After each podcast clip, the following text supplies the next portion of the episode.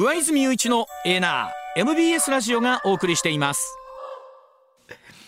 時刻まもなく6時28分になります、えー、今日はですね経済アナリストで金融教育ベンチャーマネネ CEO 森永康平さんでございます森永さんおはようございますおはようございます。はい、どうぞよろしくお願いいたします。よろしくお願いします。まずはこちらからです。日経平均終値564円高の3万3753円、はい、33年ぶりの高値更新です。3日の東京株式市場で日経平均株価大幅に反発をいたしまして前の週の終値から564円高い3万3753円と1990年3月以来およそ33年ぶりの高値更新をいたしました。また3日にですね日銀が発表いたしました6月の全国企業短期経済観測調査いわゆる単観で、はい、企業の景況感などに改善見られたことを交換いたしまして主力の製造業株に買いが入ったりとまた先週末のアメリカ株式相場の上昇も支えとなったということなんですが、うん、さあ森永さん今日はですね改めてこの日経平均というところからお話をお伺いしていきたいと思うんですが、はい、日経平均というところまず概説いただきたいんですけれども。うん。そうですね、はい、今、日本にはだいたい3900社ぐらい上場している会社があるんですけれども、はい、まあ、その中から、えー、225社、はい、日本を代表する会社として選ばれたものがあるんですけども、まあ、その株をですね、それぞれの会社の株価をもとに算出した株価指数、はい、これがまあいわゆる日経平均株価と呼ばれているものでして、はい、まあ、大体なんか僕ら日本人が、なんかちょっと日本の株調子いいよねとか、うん、株価上がってるよねっていう時のその株価っていうのは大体この日経平均を指してることっていうのが、まあ、多いですよね。この225社っていうのは入れ替えはあるんですか、ありますあります。はあ、うん。なので基本的に、はい、どういうタイミングタイミングはですね、決まっていて、まあその都度都度、これ日経新聞がですね、あのやってる株価指数なんで、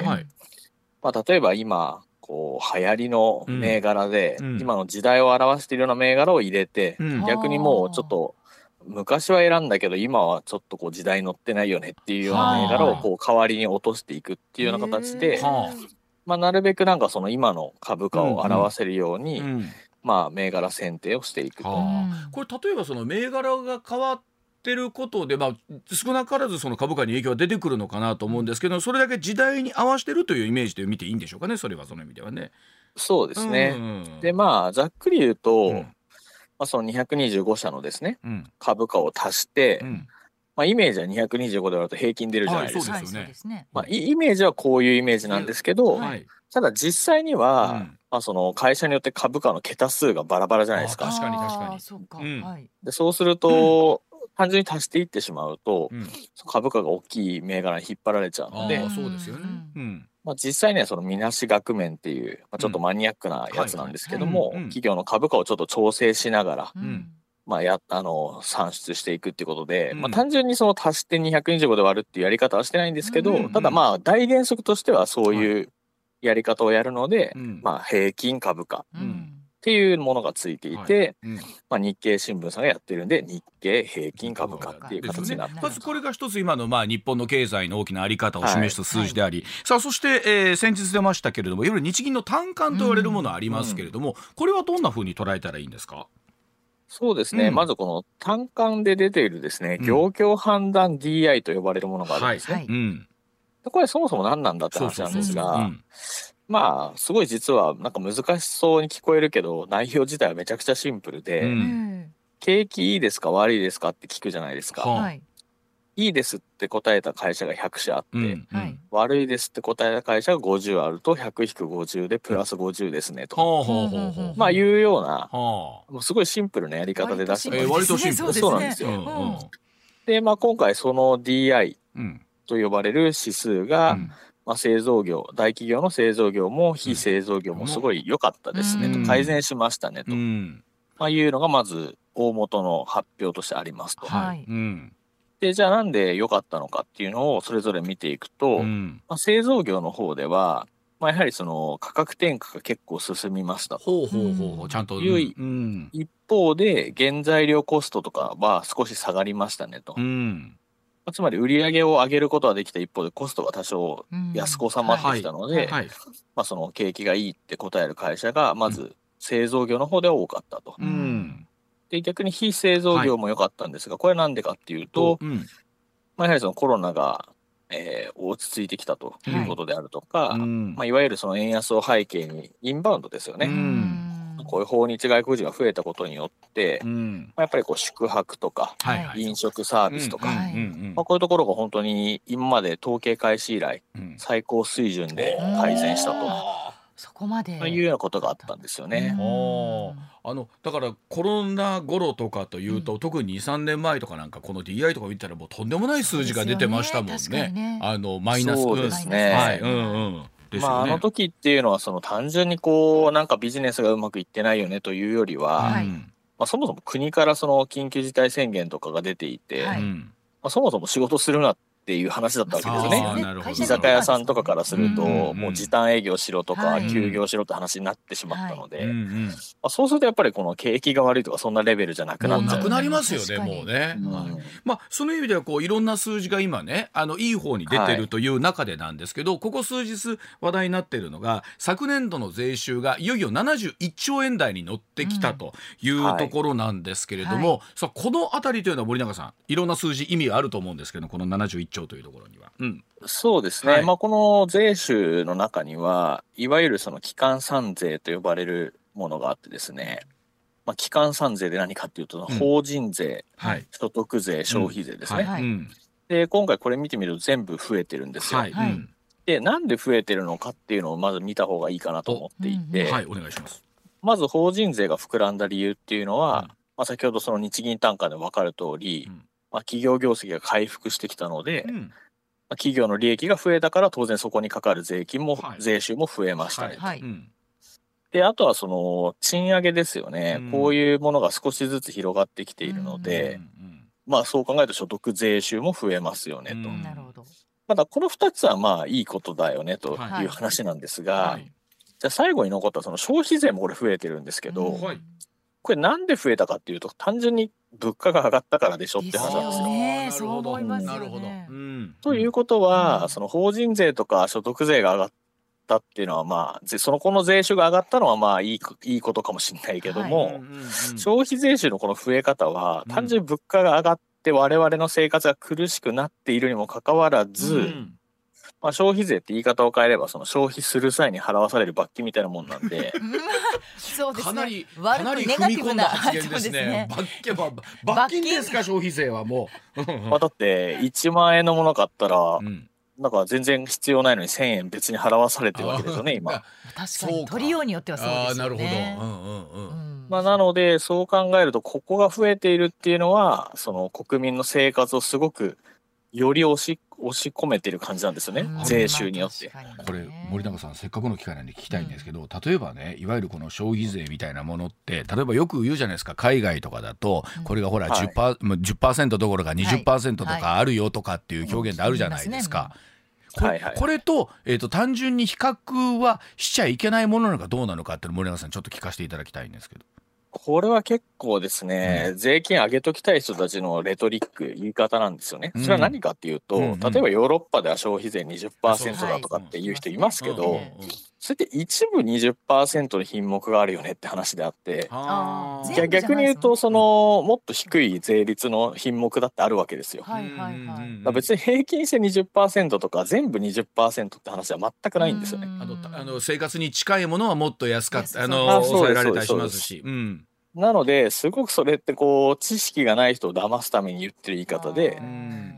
結局はある程度分かってる人間からすると、うん、なんでそこの20ってとこだけお前出してるんだって話になるわけですよ。いわゆる嗜好品とか贅沢品と言われるものには高い関税かかる、あのね、ね。関税かかるって言いますよね。はあ、それそこを日本のまあ日本は一応その軽減税率今やってるんで、うん、10と8分かれてますけど、はい、まあ大体10とみんな思ってるわけで、まあそこと20を比較するとちょうど綺麗に倍になってるから、なるほどな。なるほど。日本の消費税はまだ低いみたいなことを、まあ、言いたいだけっていう。あ のこれはあの今森永さんおっしゃったその考え方とすると、はい、えー、消費をした時に、えー、あの意味もなく払わされる 罰金。というような表現になりますけど、はい、これは税の考え方は日本もその海外も同じですか？ヨーロッパにしても関節税の考え方っていうのは。そうですね。はい。あの税金っていうのはそもそもいろんな役割があって。うん大体日本だとその財源として使うから税金が必要だみたいなのが一般論として流れてるんですけども、まあ逆にそれだけが税金の機能ではなくて、うん、例えば好ましくないと思われるものを抑えたい時は、うん、当然課税をするんですよね。まあ、例えばそのタバコとかがねじゃあ体に良くないですみたいな話をした時に、じゃあもうタバコはダメなんですってやってしまうと、うん、結果的にそのタバコ産業に関わってる方々ってすごい今いっぱいいて、はい、その人たち一気に失職しちゃうわけじゃないですか。はいはい、ってなった場合じゃあどうするのっていうと例えばタバコにかかる税率を少し引き上げれば、うん、タバコの販売価格上がるので、はい、例えばちょっと吸ってるぐらいの人だと、うん、もう一箱こんな値段だったらやめるわって言ってやめるわけじゃないですか。はいまあ、そんな感じでこうちょっとこう行動として抑えたいものは税金引き上げて行動を抑えるっていうやり方もあるんですよ。なるほど。はい。その観点に基づくと、うん、消費税って消費させたくなかったら消費税を上げりゃいいだけなんですね。うん、うん逆に消費させたいんだったら、消費税率下げりゃいいだけの話なんですよ。はい、なるほど。はい。はい。うん。だからその理屈で言うと、なんで国民がこう物価高で困ってんのに、うん、なんかその増税みたいな話がこの後に及んで出るんですかっていうのが、はい、本当は税金の考え方なんじゃないかなと僕は思うんですよ、ね、だからまあこの71兆という数字が出た時にも、うん、まあ昨日もその話ちょっとさせていただいたんですが結構世の中では出ましたよね。これでいて例えば防衛増税本当にするのかとか、はい、さらにまた消費税上げるみたいな話で出るのかよみたいに普通に思いますもんね、ね、この数字見たらね。そうですね、だからその防衛増税とかも、うん。やっぱり今回のその税収の上振れを考えると、うん、もはや必要ないじゃんっていう話になってきちゃいますし、まあそもそも論として、防衛増税って発想自体は僕はおかしいと思っていて、うん、まあ、なんでかっていうとその国の役割ってなんだっけっていうのを考えると、はい、国民の安全とか生命を守るのが国の責任なんですよね。はい、守ってほしいんだったら税金払えってやり方は、うん、そう本当に反射勢力と同じなんですよやってることが。まあ確かにね、そういう、ね、要はその、うん、繁華街とかでね、うんうんそう毎月みかじめ料よこせと、はい、その回トラブルが起きたら守ってやるみたいなことと全く同じことじゃないですか。なるほど。ということはどういう考え方だといいってことになるわけなんですかね？どうすればいいまあ、うん、まあ、なので今回に関しては、結局よく分かったのは、うん、ある程度こう景気を回復させて、うん、それに伴って物価もマイルドに上がっていけば、税収って勝手に増えるんだねっていう、ね。はい、当たり前のことが分かったわけですよ。はいなので、税率を引き上げて税収を増やしましょうっていう発想をやめて、うん、経済を成長させて結果的に税収を増やしましょうっていう発想に切り替えるべきなんですよね。だって税率引き上げたってその分消費が冷え込めば、税収って上がらないんですよ。使わなくなったら一緒ですよね。今のさっき森山さんの話聞いてるとまさにそうですよね。これはもう実際逆に言うとタバコ税なんていい例で。タバコ税って税率バンバン引き上げてますけど、うん、タバコ税の税収とほとんど変わってないんですよ。うん。これあれ絶妙なさじ加減があるんでしょ、ね、なんかそうだかだから税率引き上げて税収増やそうって今の発想は、うん、そんなうまくいかないぞっていうのをタバコが教えてくれてて、うん、確かにそうですね。その中でね昨日実は高橋洋一先生にもお話聞いたんですけど、はい。はいはい、ステルス増税ならぬ、ステルス引き締めというものをこう考えてるじゃない,、でこれがちょっとあの聞いた感じでは分かりにくいところもあるんですけど、うんうん、森田さんこのステルス引き締めというのはどういうふうに我々理解すればいいんですか？まあ、例えば簡単に言うとですね、うん、今日銀はその金融緩和をやっていますっていうのはまあ皆さんご存知の通りで、でまあ、金利にはその短い部分短期金利とか長期金利とかこう、ね、期間が分かれてるんですよね。はい、で、例えばその短期の部分で今日銀はマイナス金利といって、うん、まあ、金利をマイナスに設定していますと。うん、で一方でその長期の金利っていうのはいわゆる何を言うかというと国債の10年ものの利回りを指すんですよ、うん、長期の利回りっていうと。で今そのマイナス金利は短期の方でやっていて、長期金利の方で何やってるかっていうと、いわゆるそのイールドカーブコントロールといって、はい、この10年ものの金利はここって決めたら、そこになるようにこう日銀が操作をしてるんです。うんうん。でこれをまあその今ここだよって指している0.5っていうものを、うん。例えば0.75にちょっと上にずらしたりとか、うん。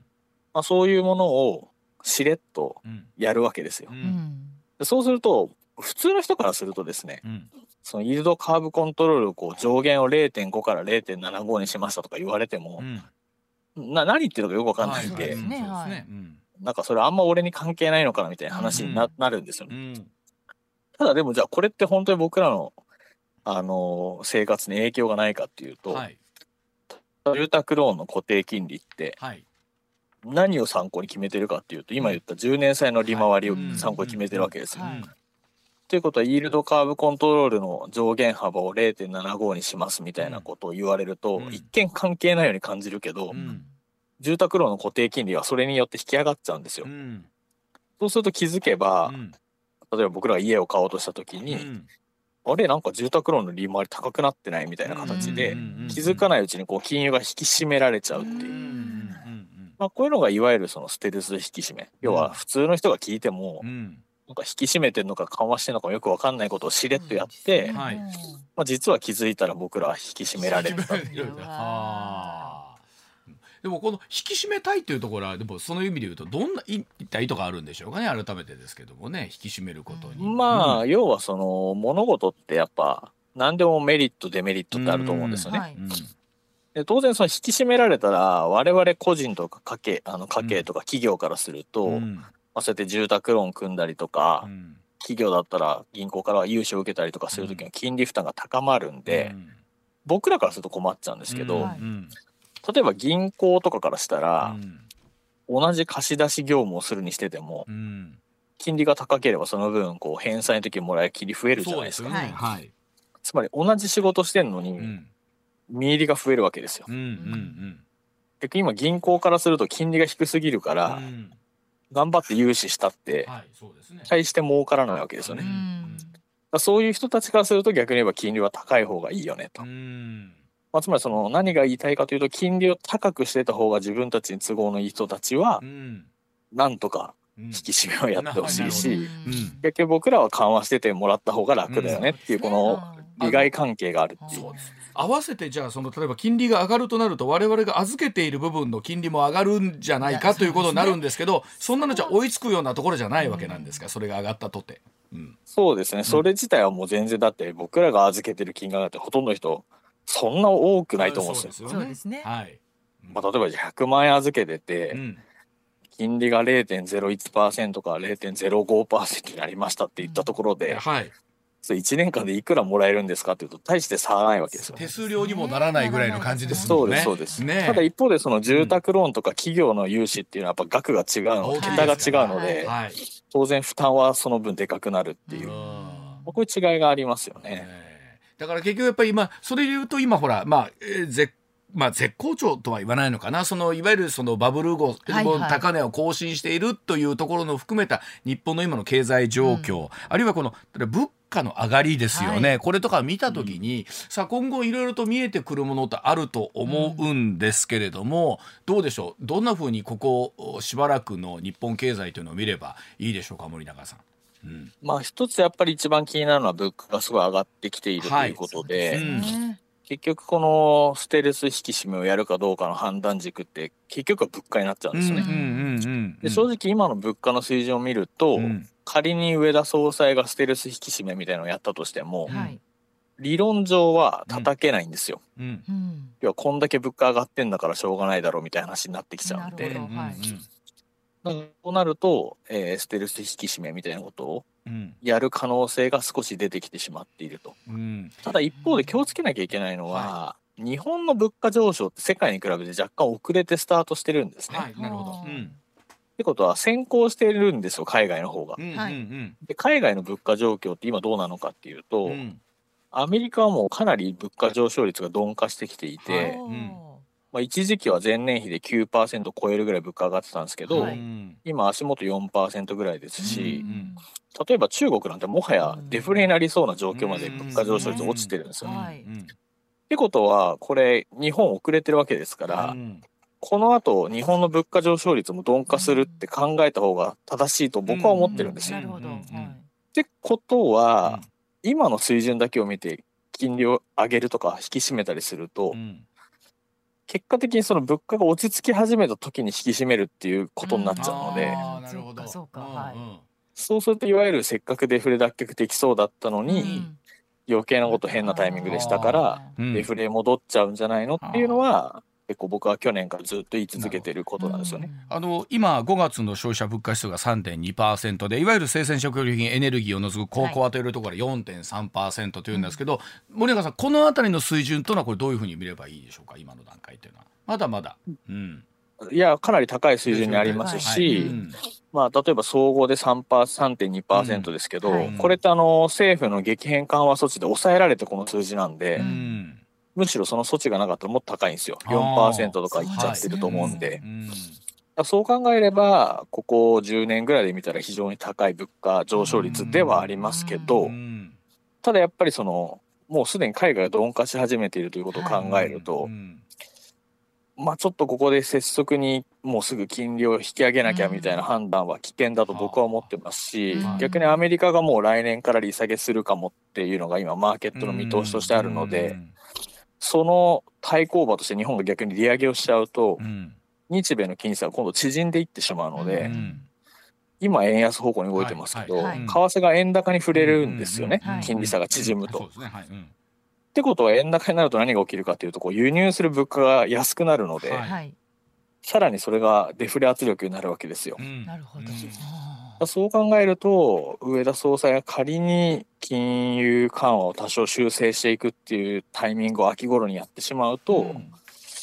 うん、まあ、せっかくこうデフレ脱却しそうだったところに水を差すんじゃないかなと思いますよね。あのどうでしょう？今その物価上がってきてる分っていうのが少しずつようやくお給料に反映されつつあるんじゃないかっていうところあるんですけどそこに行く手前ぐらいのところでもうすでに物価を抑えられてしまうとまたお給料に戻ってこない可能性出てきますよねこれね。いやもうまさにおっしゃる通りで、うん、今年の春春闘はかなり強い数字が出たんですよ。ね。うん。はい、そうですね。ただ結局これが来年はやっぱり元通りになっちゃいましたってなると、結局僕らの感覚ってどうなるかっていうと2023年が異常だったんだってなっちゃうんですよ。あそうかそうか、うん、これが来年も再来年も続くことによって、はい、僕らは給料が上がっていくんだっていう考え方になるからこそ、はいはいじゃあいっぱい物を買おうねって話になるんであって。そうですね。そうですね。まあおっしゃったように2023年あの時は春と絶好調だったよねで終わっちゃダメだってことなんですね。うそうですね。なるほどわかりました。はい。お知らせの後さらにお話伺ってまいります。上泉雄一のエナー MBS ラジオがお送りしています。時刻6時57分回りました。続いてはこちらでございます。日本郵政が850億円の特別損失を計上しています。楽天の株価下落が原因と言われております。さあ日本郵政おととし1500億円を出資して資本提携を結んだ楽天グループの株価が大幅に下落していることを受けておよそ850億円の特別損失を計上すると発表しました。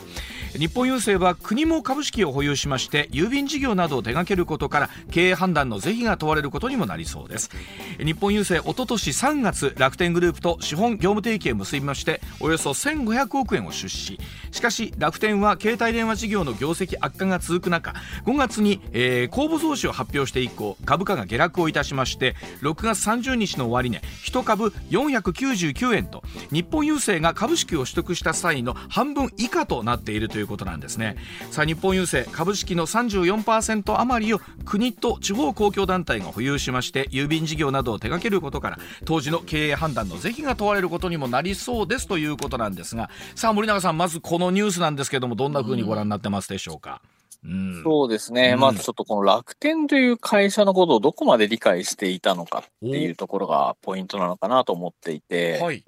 そもそもなんでこの日本郵政と楽天が組むのかっていうところから言うとですね、うん、まあ、今あってその皆さんも実感としてわかると思うんですけど昔に比べて手紙とかはがきとかいわゆる郵便物ってあんまり使わなくなったと思うんですよ。まあ、ね、年賀状ぐらいじゃないですか、うん、一般的にとなると、うん。そうですね。例えば請求書とかを昔は紙で送ってましたけど、はい、今とも PDF でメールに添付しておしまいじゃないですか。なので郵便物の取り扱いが減少してしまっている中で、日本郵政としてはですね、その楽天が今ネット通販やってるんで、まあ、その荷物の取り扱いに自分たちが噛むことで、その郵便物の減少分をカバーしたいと。あなるほど。うん、まあ、だから楽天と資本業務提携をしますよっていうことで株を買ったんですけど、うんうんうん、ただ楽天って別にそのいわゆる e コマースだけをやってる会社じゃないんですよ。はいうん、直近の四半期で見ると売上の半分ぐらいが、うん、まあ、いわゆるその e コマースとかですけど、はい、残りの3割ぐらいはそのネット証券とかネット銀行とか、あなるほどそういうネット証券銀行で2割弱が携帯なんですよ。あ、携帯が2割。はい。うん、で、問題なのはここの携帯なんですよ。ですよね。はい。うん。うん、で、要はその楽天自体は、こうなんかこう業績が悪いだなんだっていうのは最近よく皆さんニュースで見ると思うんですけど、うん実はこれ内訳をちゃんと見ていくと、うん、携帯事業以外はめちゃくちゃ調子いいんですよ。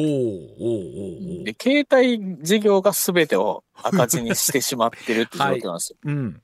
で、今回の株価下落も明らかにその携帯事業がうまくいってないことが嫌がられてるわけであって、うん、それを考えたときに、そのさっき言った郵便物の減少を e コマースのところと協業して増やしたいっていう気持ちはわかるんだけれども、はいはい楽天の株を買うってことは楽天のそのモバイル事業がうまくいくかどうかみたいなところにも左右されちゃうんですよね。そうですよね。はい、そうですよね。ちゃんとそこまで理解してたんですかっていうのが、やはり僕はすごく気になるところなんですよね。でもあの確かに言うと森永さんおっしゃる通りねこのまあほら郵便事業っていうとまあもちろんそのねあの公共のお金も入ってる公のお金も入ってる中でそこでタッグ組むとなったらこれは誰がどんなふうに判断していくかってことになるんですけども。うん、うんまあこれ、まあ当然ながら経営陣が、えー、判断するわけなんですけど、はいうんまあ、おっしゃる通り、その日本郵政グループって別にその、いわゆるただの民間企業が上場してるのとわけが違うんで、うんはい、まあ、そのあたりはやはり慎重な、まあ、デューデリジェンスと僕ら言いますけど、うん、どんな企業でちゃんとここに投資して大丈夫のなのかっていう、こう調査をしっかりしなきゃいけないんですが、まあ、明らかにその適当だったなっていう。気はしますよね。だってその決算資料を見れば楽天自体の売り上げの比率、うん、事業ごとにどれぐらい比率かってそれはホームページ見れば誰でもすぐ分かる話なので、なんでそこを見てないんですかっていう、逆に見てて判断したんだとしたら、うん、ちょっとやっぱりその分析の仕方が甘すぎたんじゃないかなっていう気がしますよね。うんうん、でもこの確かに850億円の特別損失となると、なかなりのかなりの金額だなと思うんですけどもさ、ね、この辺りっていうのは何でしょう責任問題みたいなこととかもなってきたりするんでしょうかね。うん、まあ、当然可能性とはありしてはあると思うんですよね。うん、で日本郵政って実はもう過去にも似たようなことやっていて。うん、あのー、日本郵政自体15年、2015年の11月に上場してるんですけど、うんうん、その9か月前の2月、2015年の2月にですね、うん、あのー、オーストラリアの物流会社で投資したことがあって、はい。うん、その時にも結局4000億円ぐらい確か損失計上してるんですよ。で、その時もやっぱりそのちゃんと調査をして、しっかりと調査した上での投資をしてなかったんじゃないかみたいな。つまりその上場することが決まってたから、はい、上場するにあたってこう成長シナリオみたいなのを投資家見せないといけないから、はい、こう海外で M&A をやってますみたいな、うん、まあ、そういう実績を作りたいっていうのがちょっとあまりにも優先されすぎたんじゃないかっていうのは当時、まあ、結構いろんな方も指摘していたことなんですよね。で今回じゃあその反省が生きていたのかどうかっていうことですよね。うんうんまあ、そうですね。だからその同じようなケース、うん、今回はまあその国内企業への投資ってことになっちゃいましたけど。も、うんまあ、あんまりこう、反省してなかったのかなっていうと、ちょっと偉そうな言い方かもしれませんが。これ、あの、えっと、二つお聞きしたいんですけど、まず一つね、あの、はい、例えば楽天とのこの、じゃあ、もうこのままやっぱり一緒にやっていけませんね、みたいなお話には、まずなっていくのかっていうことはどうでしょうね。まあ、すぐに業務提携を解消するみたいなことはないと思っていて、うん。まあ、今回その800億円以上のですね、うん、特別損失を計上したみたいなことを報道されているので、うんうんあんまりその企業会計が分かってない人からすると、うん、まあ、要は日本郵政がその800何条件をすってしまったと。いうふうに思われてる方いるかもしれないですけど、はいはいまあ、そそれは違うんですよね。うんうん。単純に買った時より株価がはい。半分以上下落したので、うん今売ったらうん。これぐらい損しますよっていうのを計上しただけであっうん。て、うん。まあ、例えば変な言い方すると、この後楽天がモバイル事業めちゃくちゃうまくいって、そうですね。うん株価がこう倍とか3倍とかってなっていったら逆に今度は特別利益が出るわけなんですよ。そういう意味では、その今今800何十億円キャッシュが出てっちゃったわけではないので、今これだけを持って業務提供をやめるとかっていう話には当然すぐにはならないだろうとは思いますけどね。で。今お話しあったその楽天のいわゆるモバイル事業なんですけども、はい。ずっと厳しいと言われている中でさあこの楽天のモバイル事業は今後どうなっていくんでしょうかね、おそらく契約されてる方も多いと思うんですけどね。ちょっと心配かもしれませんよね。そうですね。うん。やっぱりまあ、一言で言えばかなり厳しくって、結局もともと0円プランみたいなのをやっていて、はいはい、それで500万契約ぐらいまで行ってたんですけど、やめちゃったんですよね、0円プランを。うん。で、そこで1割ぐらい契約者が減って、うん。で、なかなかそこから契約者数を伸ばせずにいたんですけど、うん。まあちょうど先月からですね、新しいプラン、料金プランを発表したんですよ。はい、はい。そのデータ無制限で月額税込み3278円っていう、まあこれがどれだけその契約数の増加につながるのか。これの結果っていうのが大体7、9月期の決算が11月ぐらいに出てくるんで、うんはい。まあ、そこで見ていきたいなとは思っているんですけど、うんただ結局500万とか600万ぐらいの契約者数だとそもそも損益分岐点乗らないんですよねああ。そうなんですね。うんだからここをやっぱり損益分岐に乗せたところでうんプラマイゼロなのに、うんそこにすらまだ全然乗ってこない状況。でもやっぱりそこまでしてても、えーモバイル事業に乗りたいというにやっぱりそのモバイル事業にたあところに対するこう大きな期待みたいなものってのはやっぱあるんでしょうか？まあそうですね、うん。やっぱりその楽天市場、e コマースもそうだし、うん。楽天証券、楽天銀行、うん、まあ、基本的に楽天が持ってるサービスってインターネットサービスばっかなんですよ。そうですねんんはいん。で、今の人たちってインターネットサービスってほぼスマホから使うじゃないですか。はい。うんってことはそのスマホという入り口を抑えることっていうのが、うん楽天にとってはめちゃくちゃ大きいんですよ。なるほど。だからあえてそのもう3社で加戦されてしまっているところに、うんまあ、総務省と交渉して第4局としてバンと入ったわけですけど、ただやっぱりもうさその大手3社が牙城が高すぎて。なかなかちょっとは倒しきれてないっていうのがまあ現状ですよね。どうどうですか？ここまでもうあの突っ込んじゃうと引くに引けないみたいなところもあるのか？まあだから投資家から見れば、うん。さっさとそんなモバイル事業やめろって言ってる人は相当多いと思いますけど、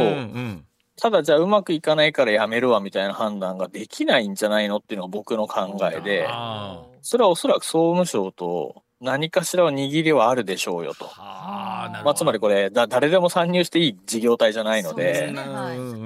まあ、そう簡単にやめるとか他社に売るとかやんじゃねえぞっうん。て絶対言われているはずなんで、うんそう考えるとうまくいかないんでやめますみたいななかなか今それができない状況になってる。うん、なるほど。っていう感じですよね。なるほど、わかりました。はい、ではもう一つお聞きしたいと思います。こちらです。時刻7時8分になります。さあ、フランスの暴動が深刻化しています。はい3日間で3000人が拘束されています。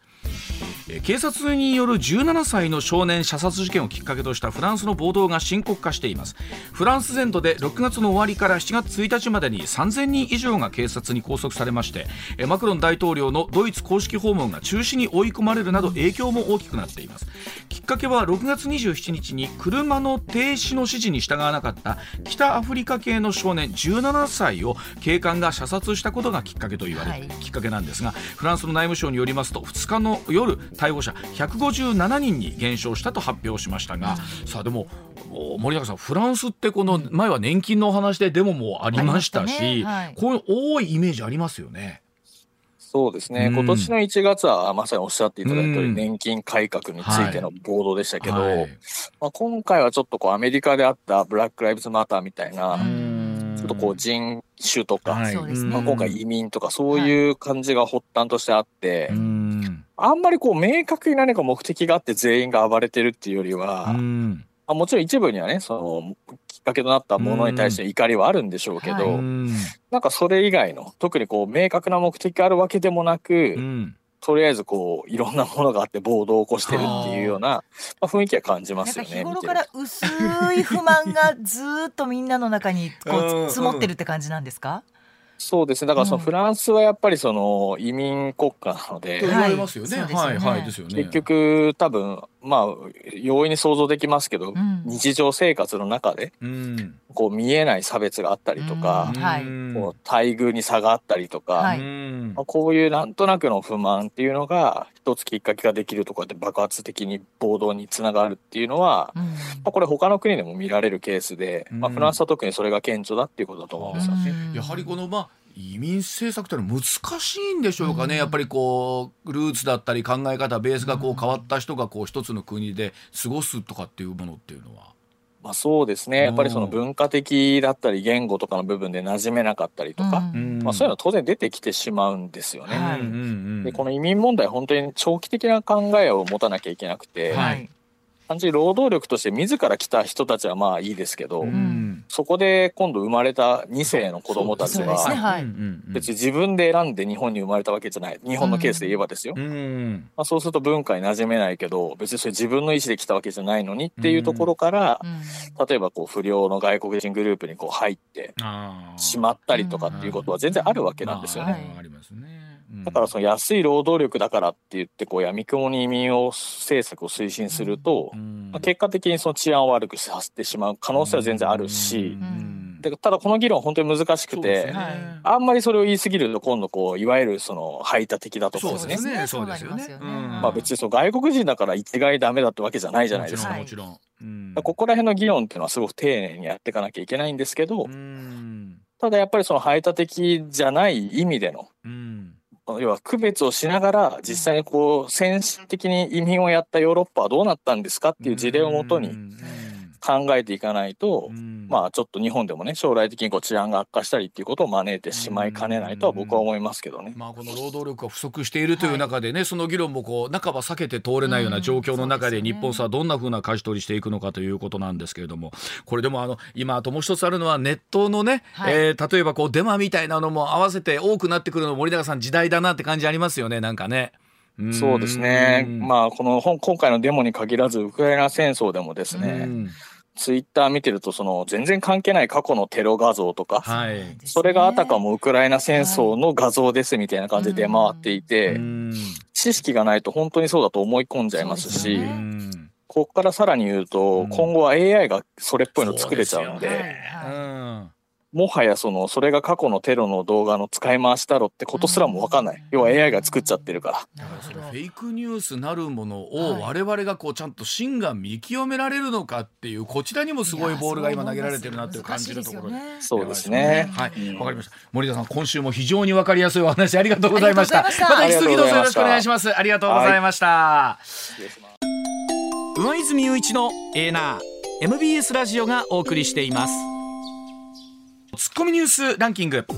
時事問題から芸能スポーツまで突っ込まずにはいられない注目ニュースを独自ランキングでご紹介、はいまずは芸能スポーツですはい。アメリカメジャーリーグ機構は日本時間3日オールスターに出場する投手と控え選手を発表。うん。すで、にファン投票で指名打者で先発出場が決まっているはい。エンゼルスの大谷選手がうん。投手部門でも選出され、はい。3年連続の投打選出を決めました。すごいね。昨シーズン後半戦開幕投手に専念するため登板を辞退しましたが、うん。2年ぶり史上2度目の二刀流出場を実現させるのか注目が集まっています。ねまあ本当に毎回このね、大谷選手はもう何があっても驚かないんですが、んもう大谷選手は明日誕生日なんですよね。そうなんですよね。29歳になる。29歳ですよ。あのむしろもうそっちだんだんこう、ね、話題がそっちの方になってくる だんだんねよ寄せていくといやでもどこまで進化するんだろうって楽しみですけどね。先週あそうか先週もそこらそんな話になってたけど、はいうんこれね本当に打者三冠がね、はい見えてるんですよ本当に本当そうですよね。本当に見えてるんですけど、うんこれでいてですよ本当にまあなかなかチームの状況が状況なんで、うん。勝ち星がガンガン重なるようなあのではないんですけどもね。これでもでも投手タイトルかなんか取ると、うん、えらいことですよ。ですよね。大リーグの歴史を変えちゃうっていう、すでにそうおっしゃってる方もいてはるじゃないですか。うん、それ僕は変えてると思いますそう思います。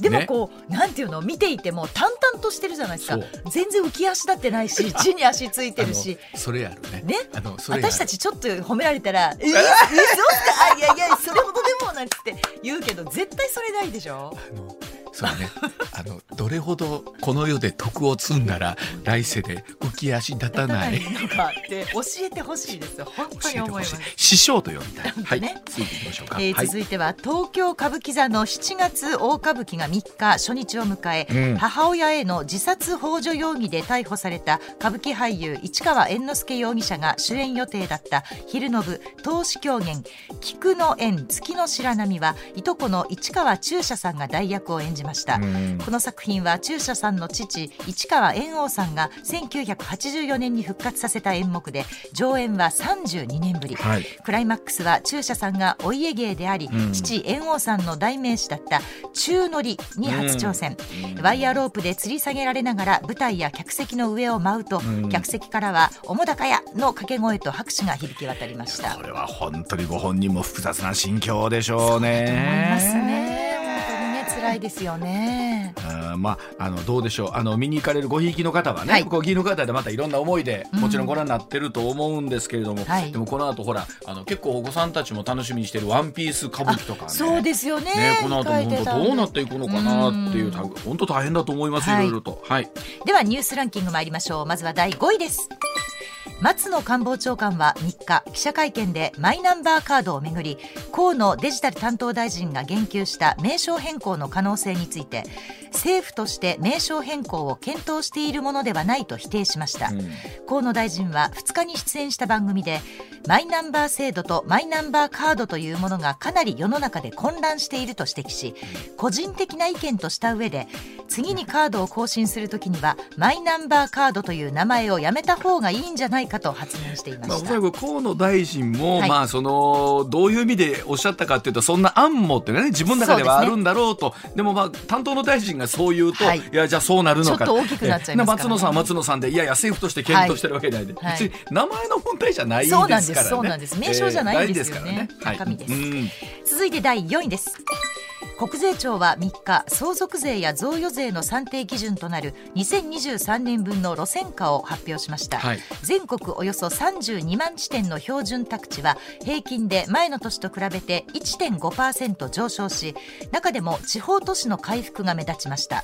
コロナ禍が終わり地方都市もにぎわいを取り戻しつつあり地価が上昇する傾向が見られています。この後森永さんに日本経済の話聞きますが、はい、こんなお話も少しずつね影響してくるでしょうね、ね、はい、うん、続いて第3位です警察庁は3日全国の警察で業務の見直しを進めると発表しました。2022年7月に起きた安倍総理の銃撃事件をきっかけに警備部門にとどまらず組織運営の問題点を抽出したということです、うん、SNS で闇バイトと称して強盗や特殊詐欺などの実行役を集める犯罪グループの摘発に部門を超えて取り組むことなどが柱となります、うん、早ければ来年春にも都道府県警で組織改編などを実施する見込みです。まあ、本当に安倍さんが亡くなって1年というタイミングでもあるんですけれども、ねはい、まあ、あの時に言われましたこう例えば後方警備の在り方みたいなのがマニュアル通りみたいなね、はい、えー、マニュアルに沿ってやりすぎてたんじゃないかみたいなところとかいろいろあって、まあ、もちろんそこも含めてですしあとその今回ありましたようにも新しいいろんな形の犯罪が出てきてて、はい今までのように杓子定規でやってると部門部門追いつかないことっていうのはたくさんあったりしますから、まあ、そのあたりを見直そうということなんですよね。はい、うん、では第2です。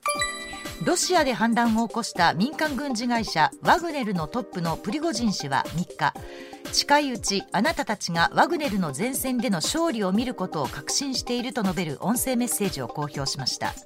プリゴジン氏の音声公表は6月26日以来およそ1週間ぶりとなります。これに先立ちワグネル氏は2日えー、戦闘員の募集を1か月間停止すると SNS で発表。反乱後もロシア各地で戦闘員募集を続けていましたがプーチン政権からの圧力により募集が停止されたと見られています、まあ、本当あの民間軍事会社っていうと我々にはピンとこないところっていうのもちょっとあるんですけど、ねうん、まあ、一方本当これでねまたウクライナ情勢がどんなふうに変わっていくのかっていうことはありますし、うん、なんか非常にまたデリケートなものはらんでますねこれはね。ね。では第1位参りましょう。九州などで大雨が降り続いた3日各地で河川の氾濫や土砂崩れなどの被害が相次ぎ公共交通機関のダイヤも大幅に乱れました。短時間に大雨をもたらす線状降水帯が発生した熊本県などでは氾濫した河川の水が道路や住宅近くまで押し寄せました。4日午前中にかけては九州南部に線状降水帯が発生する恐れがあり引き続き注意が必要です。そうなんですね、まあ、鹿児島の南のあたりかなりまとまった雨雲で、はい、えー、そういったねちょっと傾向を見られるということなので、はい、引き続きご注意いただきたいと思います。上泉雄一のエーナー MBS ラジオがお送りしています